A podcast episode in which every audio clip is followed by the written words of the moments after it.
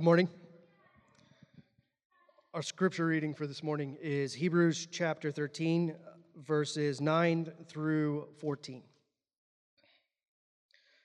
Do not be led away by diverse and strange teachings, for it is good for the heart to be strengthened by grace, not by foods, which have not benefited those devoted to them. We have an altar from which those who serve the tent have no right to eat. For the bodies of those animals whose blood is brought into the holy places by the high priest as a sacrifice for sin are burned outside the camp. So Jesus also suffered outside the camp, the gate, in order to sanctify the people through his own blood. Therefore, let us go to him outside the camp and bear the reproach he endured. For here we have no lasting city, but we seek the city that is to come. This is the word of the Lord. Thanks be to God. You guys can be seated.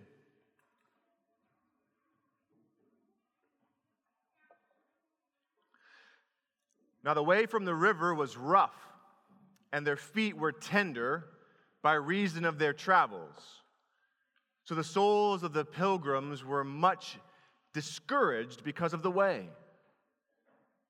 Wherefore, still, as they went on, they wished for a better way. Now, a little before them, there was on the left hand of the road a meadow and a stile to go over into it. That meadow is called Bypath Meadow. This is an excerpt from Pilgrim's Progress, and it is exactly the picture of what our text is describing this morning. The way for Christian and hopeful, the two pilgrims, was rough. Christian and hopeful's feet were sore, and the two pilgrims were very discouraged. At first, they were determined to keep to the way, but as weariness and discontentment set in, they longed for an easier way, a better way. Christian had grown confident. He had overcome many obstacles thus far.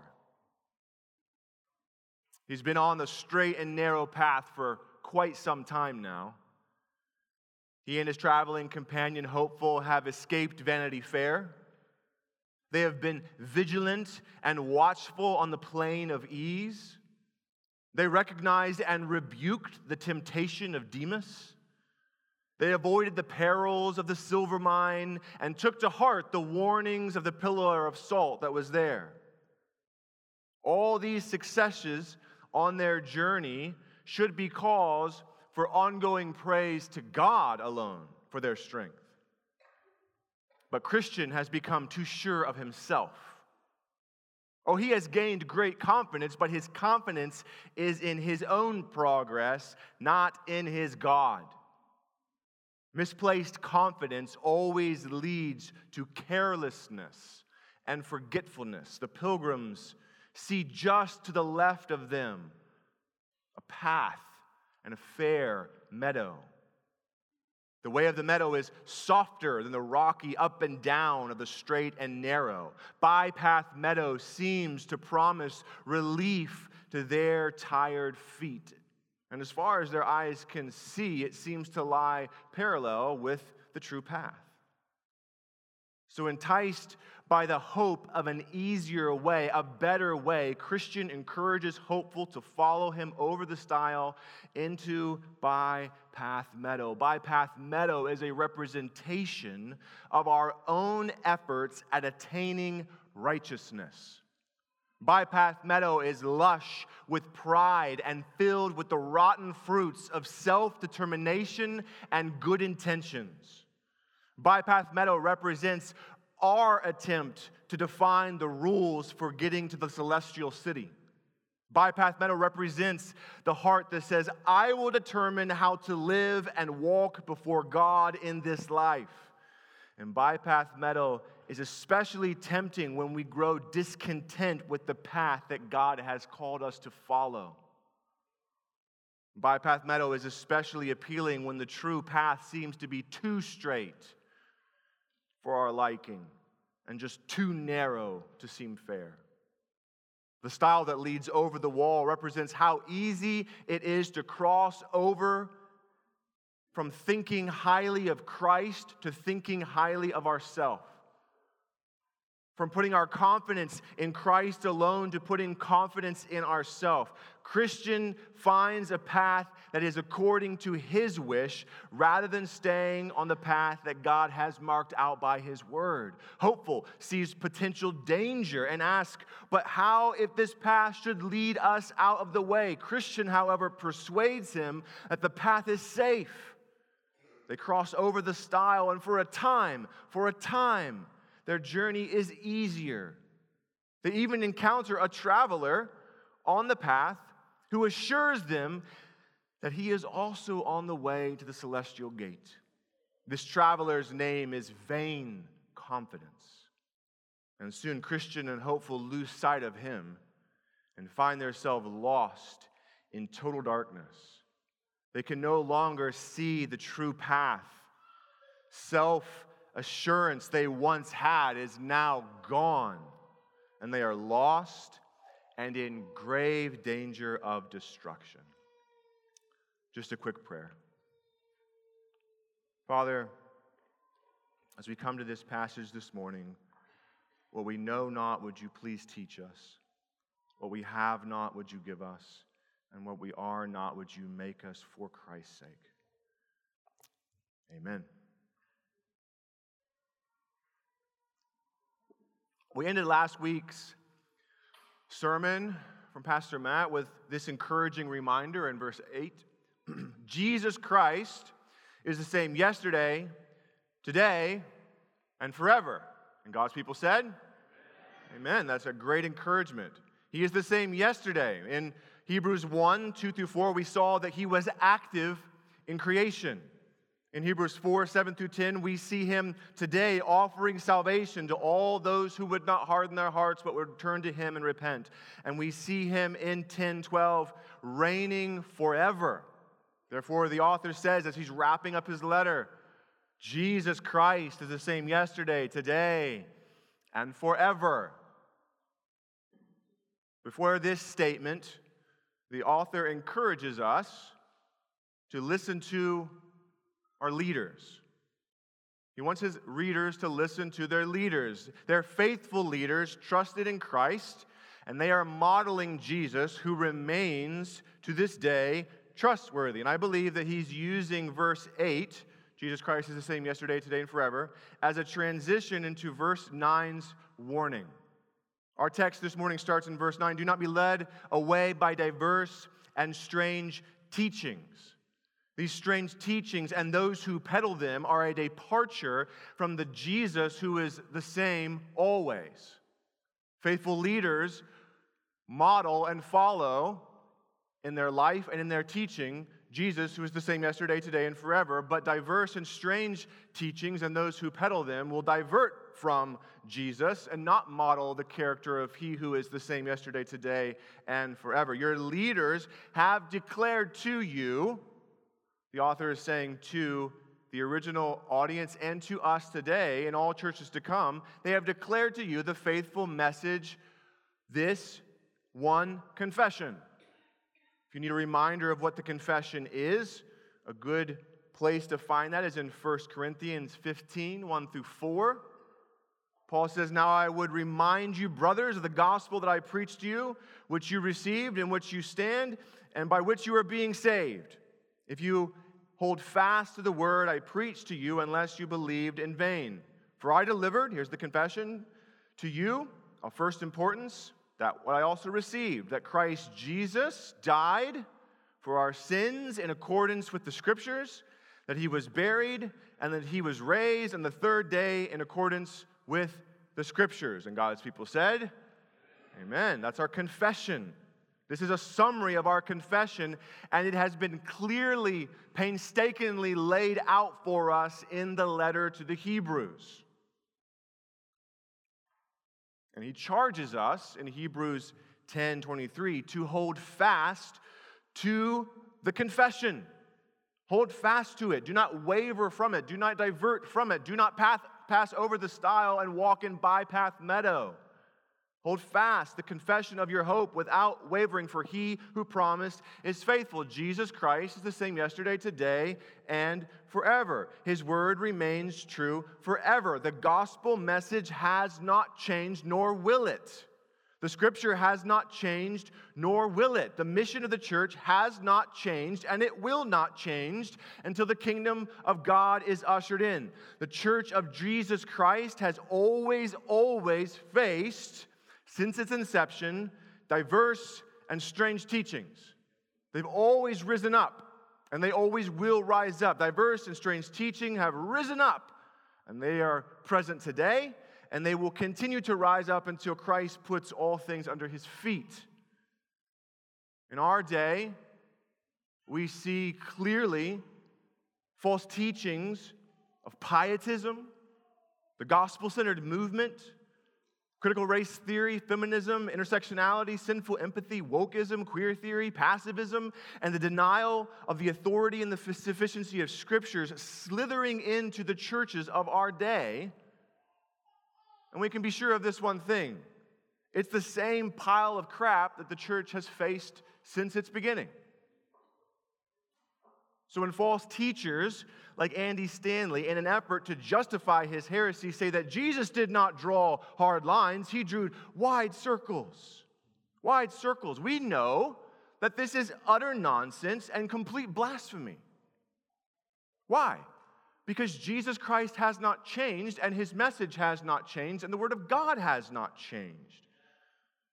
The Bible most certainly draws hard lines. It's not vague or inconclusive. Why does the Bible draw hard lines? Because its divine author draws hard lines. We just don't like the lines, we like circles. And he is the same yesterday, today, and forever.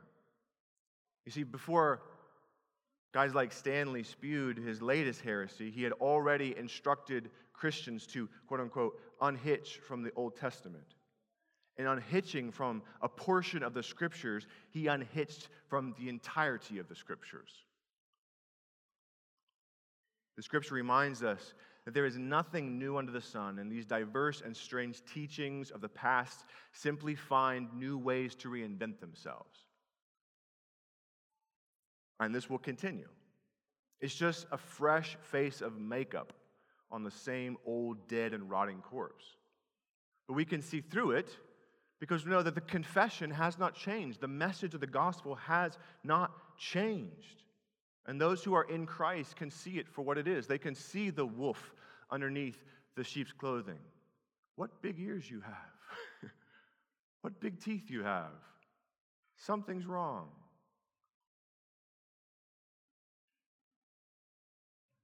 Deconstruct the confession all you like, but the confession will remain the same try to change the truth or run from the truth, but the truth remains the same, and that is the only thing that will set you free. Chop up your body all you like to make it look like the gender that you want, but at the end of the day, you are still the same. Say, love is love, but God defines what love is. Call abortion health care and women's rights, but it is still cold blooded murder. Why? Because God does not change, and His word has not changed. Rage and rise up against God, but it does not matter because Jesus is the same yesterday, today, and forever. Diverse and strange teachings have, are, and always will rise up. People's belief in the confession might change, but the confession doesn't change. People change, God does not.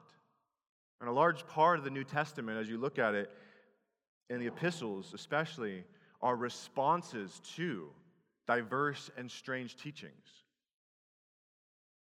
The letter to the Hebrews has been written to a primarily Jewish Christian audience who are being tempted, ever tempted, to revert back to the old covenant of works, ever tempted to add to the already full and finished work of Jesus.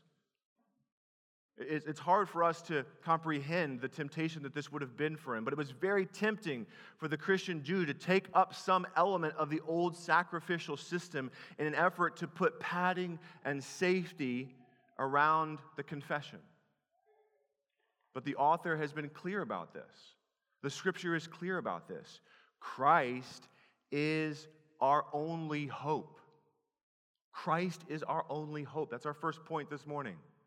That's what he's wanting us to remember, and he's going to explain that to us. Christ is our only hope. His warning here in verse 9 is this do not be drawn away from the only means of grace. Do not be drawn away by the only means of grace. Do not be led away by diverse and strange teachings, for it is good for the heart to be strengthened by grace and not by food, which has not benefited those devoted to them. We have an altar from which those who serve in the tent have no right to eat. So, what he's saying here is don't be led away by these diverse and strange teachings that are pulling you back or trying to have you add on to, tack onto the justification that you have in Christ. Because, number one, strange shadow sacrifices cannot strengthen your heart. These, these shadow sacrifices in your special menu cannot strengthen your heart. Or we could say, your sacrificial system of your making cannot strengthen your heart. Your grace add ons have no power to strengthen you. They have no power to save, they have no power to sanctify.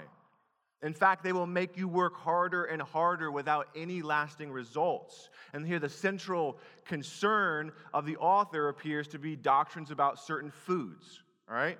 We don't know exactly what the practices were that were being pushed, but we do know that some were holding that their sacred menu would strengthen their faith and make them better Christians.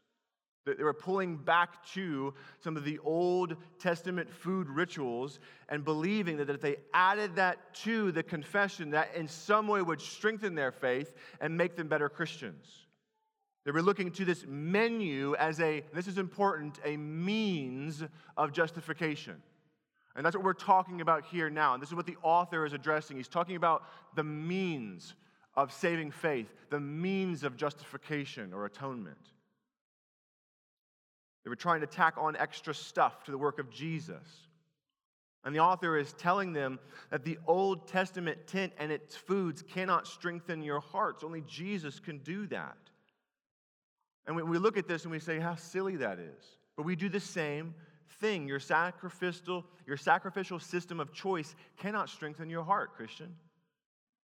Your grace add ons have no power to strengthen you. They will make you work harder and harder with no lasting result. And I would ask you at this moment, as we continue on, to ask the Holy Spirit, what are my sacrificial systems of choice?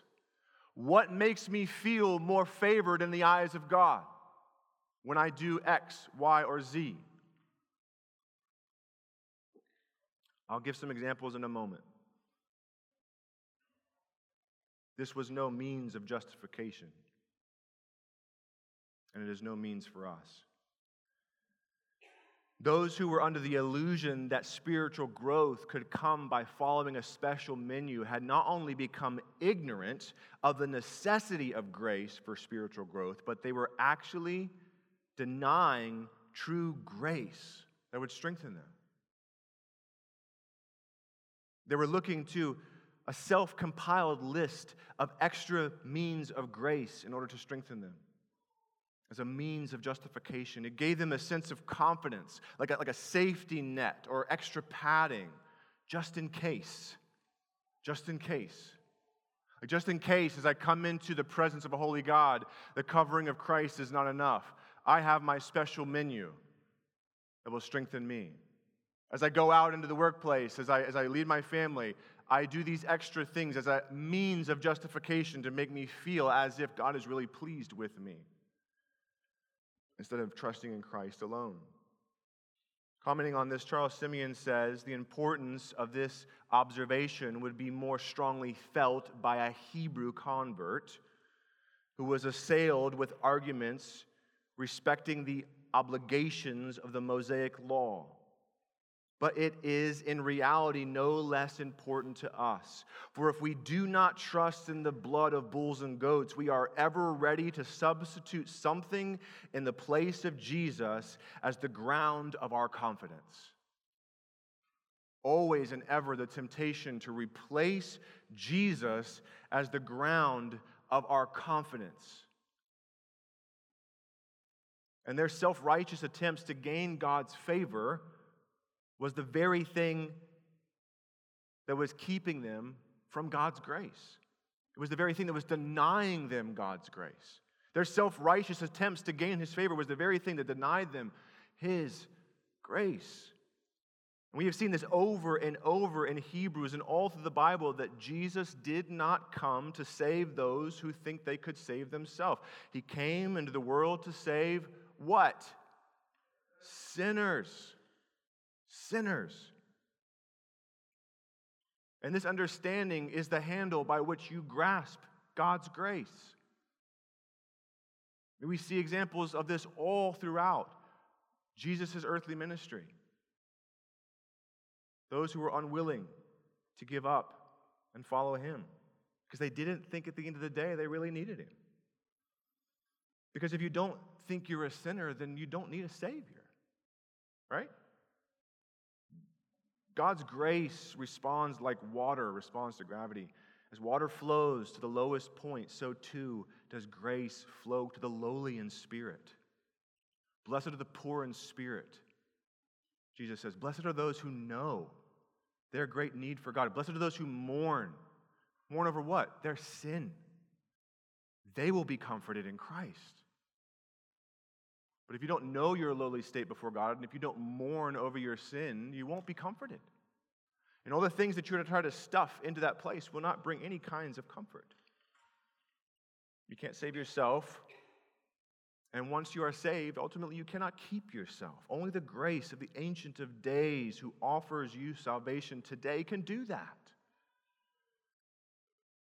How often, like these people in our text, we try, don't we? We try. Some of you are perhaps trying to pull yourself up by your own bootstraps, but you don't have any boots to begin with. What I mean here is that perhaps some of you are unbelievers. You're frustrated as to why your faith is not growing, and perhaps because you have no faith. You're trying to increase your joy, but you have no joy to increase. And all the things that you grab just melt in your hands like sand through your fingertips. Like cotton candy, over and over you have to eat it because it melts in your mouth. You're trying to pull yourself up by your own bootstraps, but you're barefoot. So if this is you, the message of the gospel, I cannot state it any more simply, is the same as it's always been. Repent and believe in the Lord Jesus Christ, and you will be saved. There is no other message. There's no other confession. All right? I, I can stand up here and do backflips to try to convince you, but that's the message. Search all you want, but the only path is Christ alone that leads to life. Bypath Meadow may feel good for a time, but it does not lead to the celestial city. It just doesn't. It will go along the edge for a while, but like hopeful and Christian, it will ever so slowly veer away until the darkness comes and you are no longer on the path facing destruction. There is no salvation apart from the method that God has appointed. Hodge says the denial of the propitiatory death of Christ or his resurrection from the dead is the denial of the full gospel. It is refusing to be saved according to the method that God has appointed. God has appointed a method for salvation, God has a path. Do not refuse the method that God has ordained. So sell your riches. Follow Jesus or keep them and go away sad, but those are your options. Now, if you are a believer, okay, it's a good thing for you to periodically ask this question Am I really a believer? That's a good question to ask. Some of you are afraid to ask that because you feel like it's you know, denying the Lord or you're, you're being weak in your faith? Now, that's a good question to ask. And there are times as a pastor that I hear people ask this question, right? Especially when we're going through books like we've been going through in Hebrews. I remember First Peter was this way. I remember the, the first several um, sermons in First Peter, and like half the church was like, I don't think I'm a Christian. okay, well, now we know how to preach, right? That's a good thing. Okay, that, that's a fine thing to ask, especially when you're confronted with these things, right? What, like last week's, like last week's text. What does normal Christian obedience look like? This is what the scripture says it looks like. Does my life look like that? Good question to ask. So, the, the, the, mirror of scripture, when it's held up in front of you and you peer into it, you see yourself clearly for what you are. All right? We see all the imperfections. So, so here's how you answer that question Am I really a Christian? And, and, it's key to how you answer this question. So when the mirror of Scripture is held up in front of you, and we hear a sermon like we did last week about what is normal Christian obedience, and does my life look like that? And as we peer in and look at the, the, the mirror of Scripture, and I begin to answer this question, here's perhaps will be helpful for you.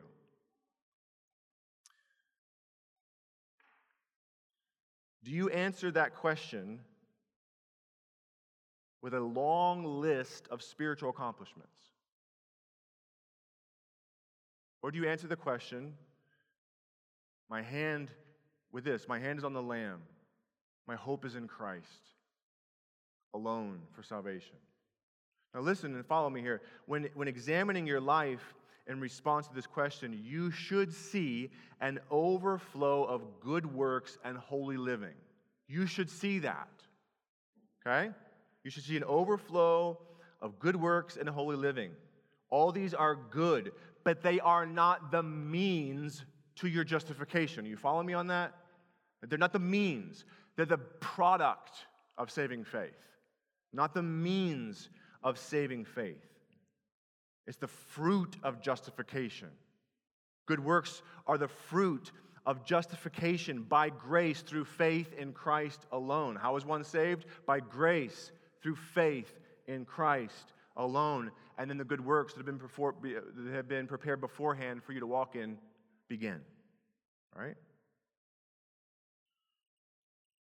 So you may not look to a special menu, a special food menu like these in our text, but you look to things like perfect parenting, being a good spouse, being the best homeschooler, your theological knowledge, your care for the poor, your perfect Bible reading and prayer system, how good you are at your job, or even your ability to speak the truth boldly and put pagans in their place.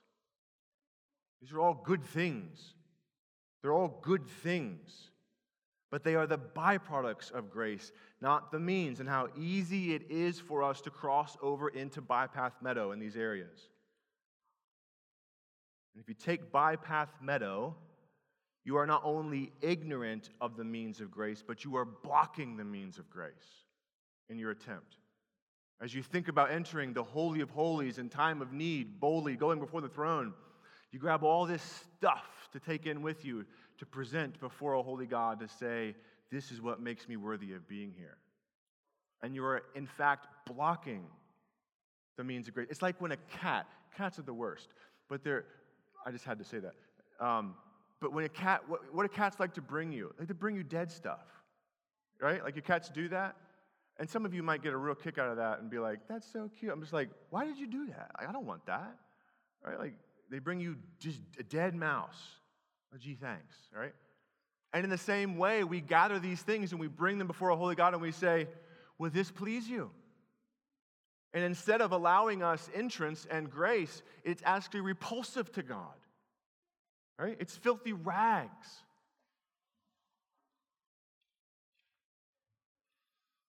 William Mason says, actually commenting on Pilgrim's Progress in Bypath Meadow, he says this The transition into bypath is easy, for it lies close to the right way.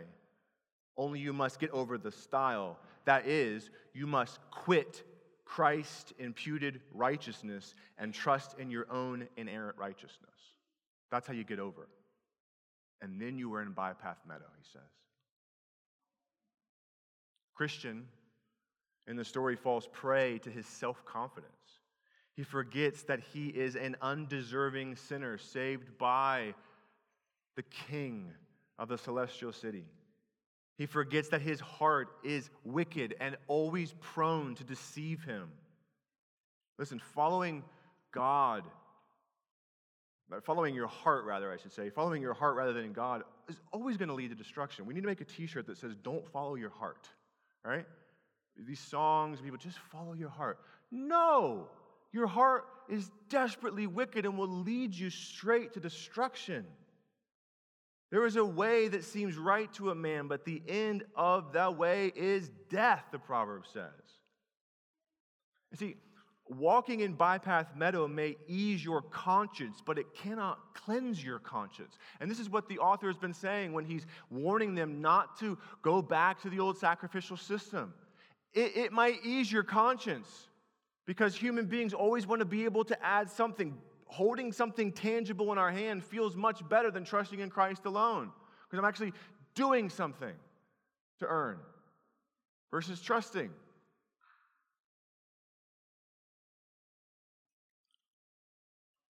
Always wanting to pick up and present before God these things, but they can only ease the conscience, they can never cleanse it. He's already said this the, bull, the blood of bulls and goats cannot cleanse. Only Jesus can do that. And in contrast to the new covenant, the Mosaic sacrificial system brought no real sanctification. It brought no peace to the worshiper because he says these foods have not and cannot benefit those who are devoted to them ultimately. So stop trusting in this shadow system. Stop picking up those old things. Because we have an altar, he says. Verse 10 We have an altar from which those who serve the tent have no right to eat. For the bodies of those animals whose blood is brought into the holy places by the high priest was sacrificed for sin, or which were sacrificed for sin, are burned outside the camp. So Jesus also suffered outside the gate in order to sanctify the people through his own blood. The author here has called, well, in Hebrews, he's called Jesus many, many things, right? to help us understand his superiority and worth. Jesus is called the anchor, high priest, prophet, the king. Here he is called the altar. We have an altar. Jesus is the altar. These false teachers were devoted to a system that was dead. It was a shadow of something to come. That old system was a shadow of something to come. We've learned that in the book of Hebrews. The Old Testament altar pointed to a better altar. Christ is the altar. Christ is the prophet who declares to us our need. He is the priest. He is the altar. He is the sacrifice. He is it all. It is all Him. Christ is better than all these other things. It's Christ alone. Calvin says we must acquiesce in Christ alone. We hence conclude that all who are ignorant of Christ are exposed to all the delusions of Satan. For apart from Christ, there is not stability of faith, but innumerable tossing here and there. Double minded man is unstable in all of his ways. If you do not look to Christ for the means of your justification. You are open, ever open to the delusions of Satan. And if you are trying to tack on your sacred menu in order to make God's favor shine upon you greater apart from Christ, you are under the delusions of Satan. Because in Christ, we have real spiritual nourishment to strengthen the soul the most important sacrifice, and here's what he's trying to explain to them the most important sacrifice, the Day of Atonement sacrifice, was a shadow of the true sacrifice, Jesus. The author is saying, You're devoted to these special sacrificial foods to strengthen you. They took those out and burned them. You, you can't eat of those. How's that strengthening going for you? All this system, listen, it pointed to Jesus. Don't you see? He too was taken outside of the camp and he was sacrificed. And he alone can sanctify you through his blood. He did it. Atonement for sin is made possible through this once for all sacrifice. And he's, he's trying to get this across to them. Your food menu cannot help you. The justifying work of Christ cannot be added to. This is why we sing, and we have mentioned this hymn often through our series in Hebrews. Not the labor of my hands can fulfill thy law's demands. Could my zeal no respite know? Could my tears forever flow? All for sin could not atone. Thou must save, and thou alone. Nothing in my hand I bring. Simply to the cross I cling. Naked, come to thee for dress. Help us look to thee for grace. Foul I to thy fountain fly. Wash me, Savior, or I die. Not wash me, Savior, plus my parenting or plus my, my, my high, lofty ideas about my marriage or my work in the community, or I die. But wash me, Savior, or I die. Amen? But then what is that in your hand? You ever ask, it like, you ever have a dog and you're like, what's in your mouth? And then you chase them all over the neighborhood, right? Kids do the same thing. What's in your mouth? Right? And off they go. What's in your hand? What special menu are you devoted to? Are you standing at the stile, looking over the wall, coming up with all kinds of arguments as to why it's okay to take that easy path of Bypath Meadow? Do you have one foot over the wall? Are you standing just on the other side? Are you resting in a false peace about your decision because you can still see the true path? It's right there. Do you feel it's okay because you see others on this path saying that they are also going to the celestial city? Well, it seems to be going well with them. In fact, they seem very happy and confident over there. And the grass is very green and plush. So many are persuaded by the likes of vain confidence. Maybe you're in the dark completely and you don't know how to get back. Makes me think of this song we sing and this is the answer to this. If you're looking to get back, come ye sinners, poor and needy, weak and wounded, sick and sore, Jesus ready stands to save you, full of pity, love, and power. So wherever you're at in that process, here's the truth you can look to. Hebrews 10:10, we have been sanctified through the offering of the body of Jesus Christ once for all. So maybe it's condemnation that causes you to pick up these other things guilt, shame, whatever it is, it's self confidence at the end of the day, whatever the, whatever's pushing you that way. So here's the truth we have an altar. Those who are in Christ have been sanctified through the offering of the body of Jesus once for all. And this word sanctified here means a status of blameless purity before a holy God.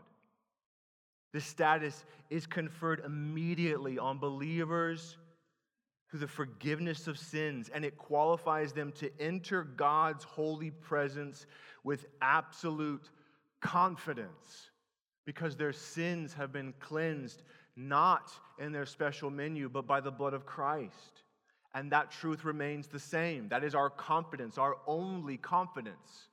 Grow in spiritual maturity, overflow in good works and righteous and holy living. Do that. But the confidence that you have to stand before a holy God is the covering of his perfect Son alone.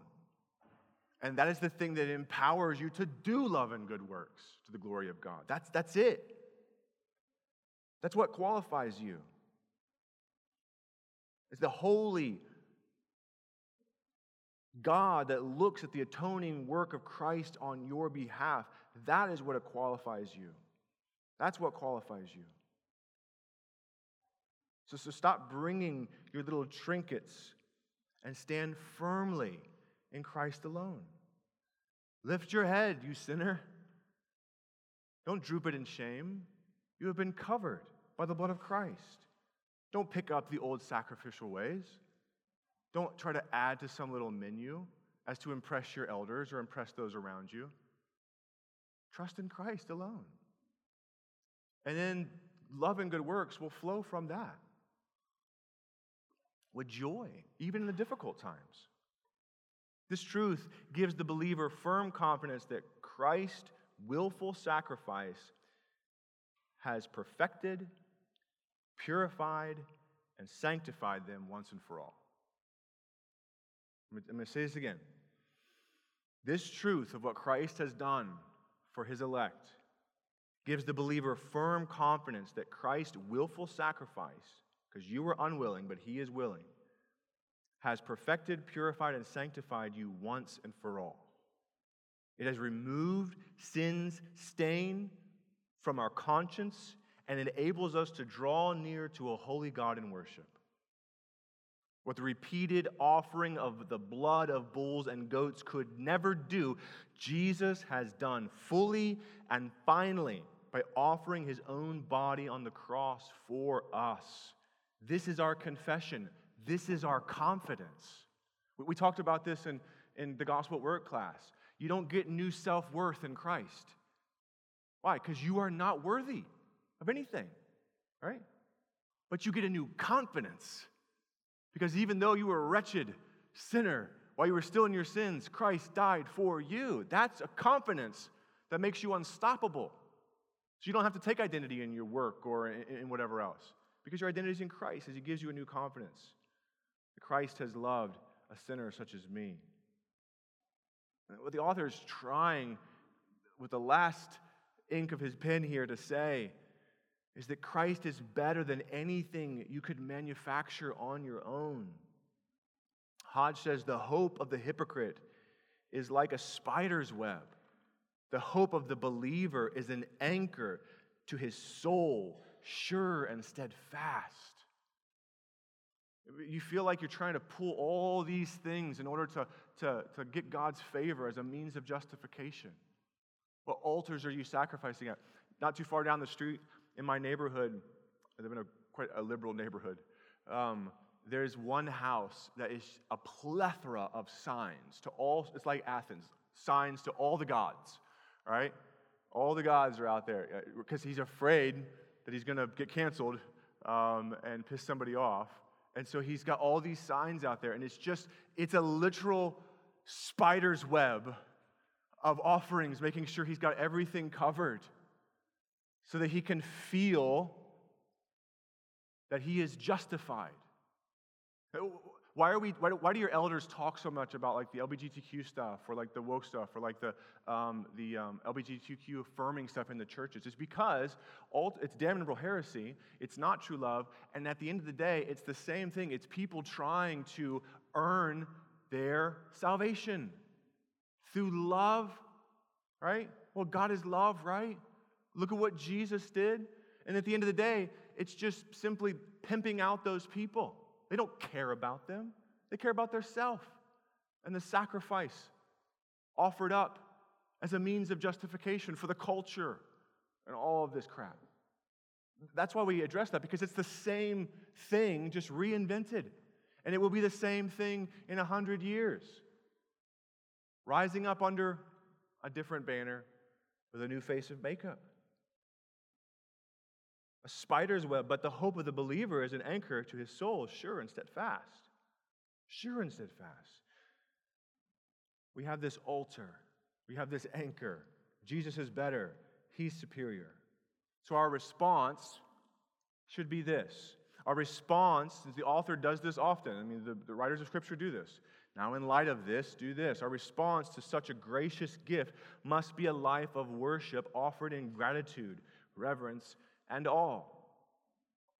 Nothing less than full devotion to Christ. That's what is required, that's what is expected. Here's, how Paul says it, and I like the way he says it in the King James Version. Romans 12, 1. I beseech you, therefore, brothers, I, I appeal to you, brothers, by what? The mercies of God. Look at the mercies of God that you, in light of that, present your bodies as a living sacrifice, holy, acceptable to God, which is your reasonable service. Your rational service. This is the only rational, reasonable response to such love, right? It's a life of full devotion to Christ. Reasonable, rational service. God desires worshipers who offer Him authentic, heartfelt, radically lived out obedience and devotion to Him because they are grounded upon this truth Christ Jesus died for sinners, of whom I am the foremost, and He has cleansed me, and because of His blood, I can enter the holy place. Because of Christ alone, I am secure. Christ is our reasonable service. That's, that's our second point. Christ is our reasonable service. Verse 13 of our text. Therefore, what's the response to this? He's saying to those who are tempted to fall into um, these uh, uh, diverse and strange teachings, fall prey to those who are peddling them, what's the response to such a, um, a gift? You have the real altar. They have a shadow thing. Christ, the substance you have, they have the shadow. Leave that behind. Trust in Christ. What's the response? Let us go to him outside the camp and bear the reproach that he endured. First, go to him. The song again, I will rise and go to Jesus. He will embrace me in his arms. Every time you have a, a decision before you to confess and walk in faith and repentance, that is what you are doing. You are rising and going to Jesus. Going to Jesus. And he has promised that if we walk in that faith and repentance, that he will embrace us in his arms. So the application is the application is so simple. It's hard to do, but it's so simple. We must empty our hands of our self-justification, cast down our self-righteousness, kill our pride and run to Jesus outside the camp. What did Jesus tell his disciples? If anyone would come after me, let him what? Deny himself, take up his cross, and follow me. I saw this Instagram post recently that said, um, Love yourself so fiercely that when others see you, they know exactly how it should be done. This is such hot garbage. I might have just put a flame and a trash can emoji on that post, maybe. Now, what, what, see, here's what's happening though. It's a clever, they're trying to be clever about the second greatest commandment, about loving people. They're trying to be clever about that. Love your neighbor as yourself. But the problem is, is that they forgot to mention the greatest commandment. Love the Lord your God with all your heart, mind, soul, and strength. It should read, love God so fiercely that no one sees you at all. they just see him. And listen, this may seem like, like why, are you, why are you picking on that for, Pastor? Like, that seems like so harmless. No, listen, this seems harmless, but this diverse and strange teaching of self love and self confidence is being celebrated in our churches today. And it is, the, it is the, the stile by which people cross over into bypath meadow. And it leads to destruction. Right? No, no, no, nobody can tell me what to do. The scripture can't tell me what to do because I'm just so special. Jesus left heaven, after all, to come and get me because he was lonely in heaven, right? That's also hot garbage. No. Listen, the church is the bride of Christ, right? And the only fitting response to the love of the bridegroom is forsaking all others to be faithful to him. That's what you say if you did the old school, um, the old school, what are they called? Vows? Yeah. If I married you, I didn't let you write your own, by the way. Um, I'll do them for you. You said, forsaking all others, I will be faithful. And that's the only fitting, reasonable response. And, and, and Pastor Matt will unpack more of that in the following verses next week of, of what it looks like to worship God in this way. But, but unless you understand that the means of your justification is in Christ alone, you, you won't be able to do what's coming next week. Be faithful unto Him, starting with yourself. When it comes to the supremacy of Christ, Self is public enemy number one every time. So, what do you need to forsake? What, what do you need to lay down? If you stay in the camp, you will die. If you look to the old sacrificial system or try to tack it on to Jesus, you will die. You must fly to Christ. You must not bring anything in your hands either. And you must not look back like Lot's wife did. Jesus says, Those who put their hand to the plow and look back aren't, back aren't fit for the kingdom of heaven. Don't bring any things in your hand. You must quit self justification. Or, as we've already heard, if you don't quit self justification, you must quit Christ imputed righteousness and trust in your own inherent righteousness, which will lead you to destruction. You can't do both. So, what are you unwilling to let go of? What are you white knuckle holding on to right now? Right now.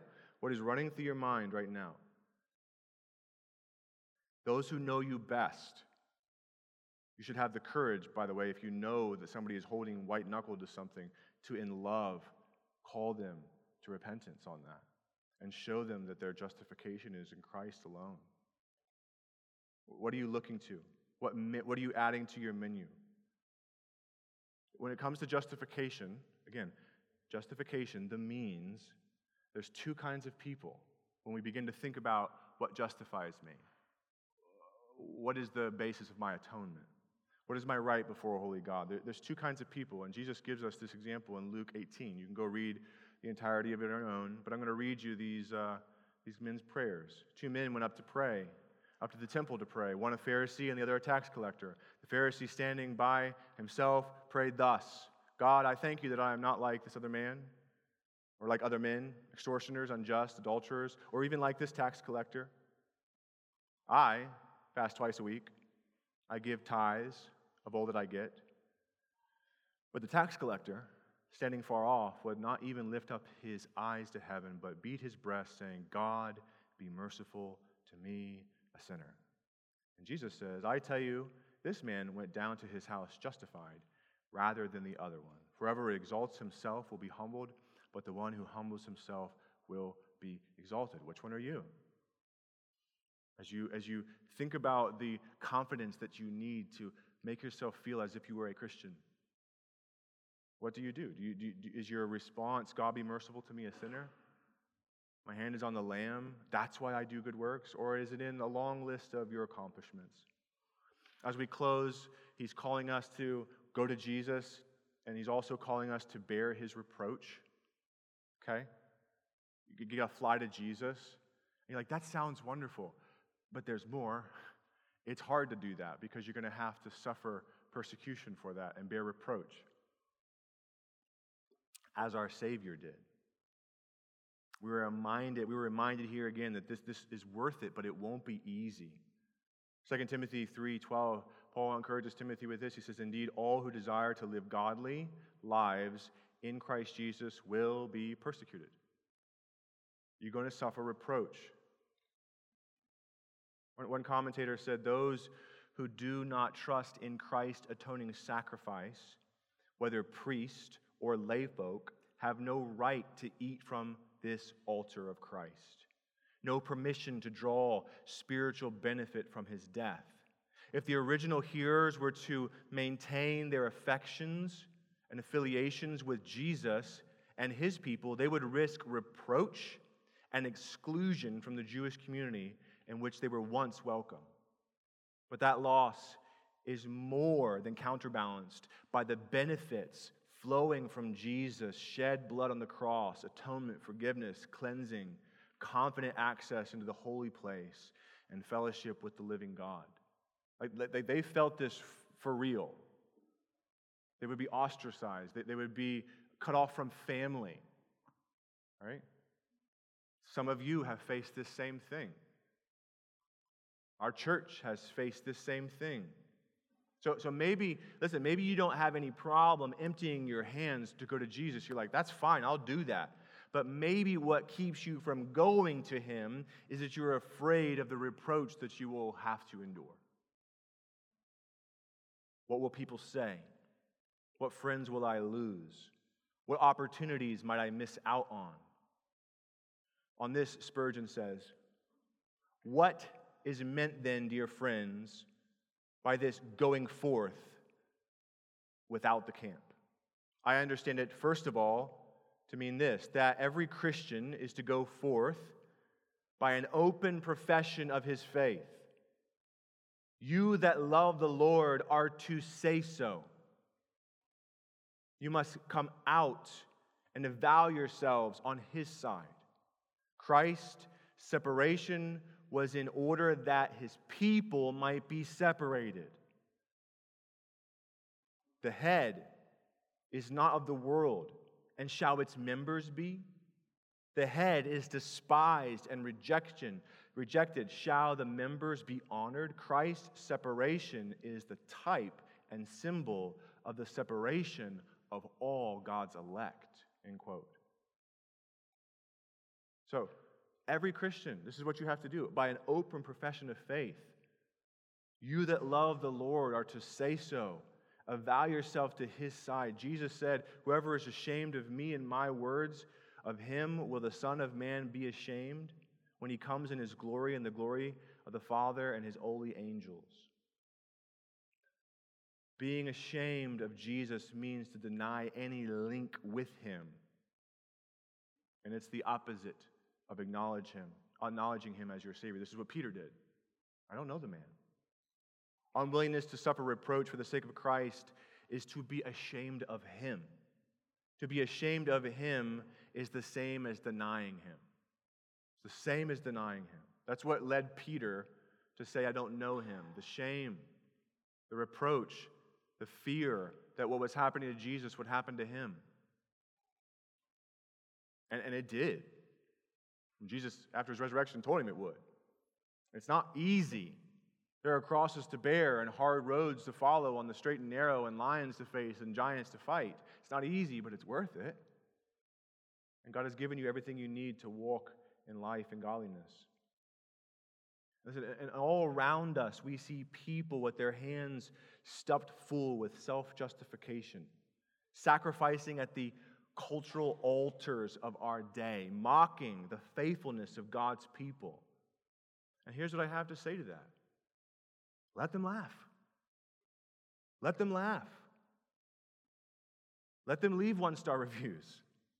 Let them gossip, slander, threaten, and when they do, we should just chuckle and say, Your mocking is sweet music to my ears. Why? Because my reward is great in heaven, and I am in the company of the prophets and my Savior.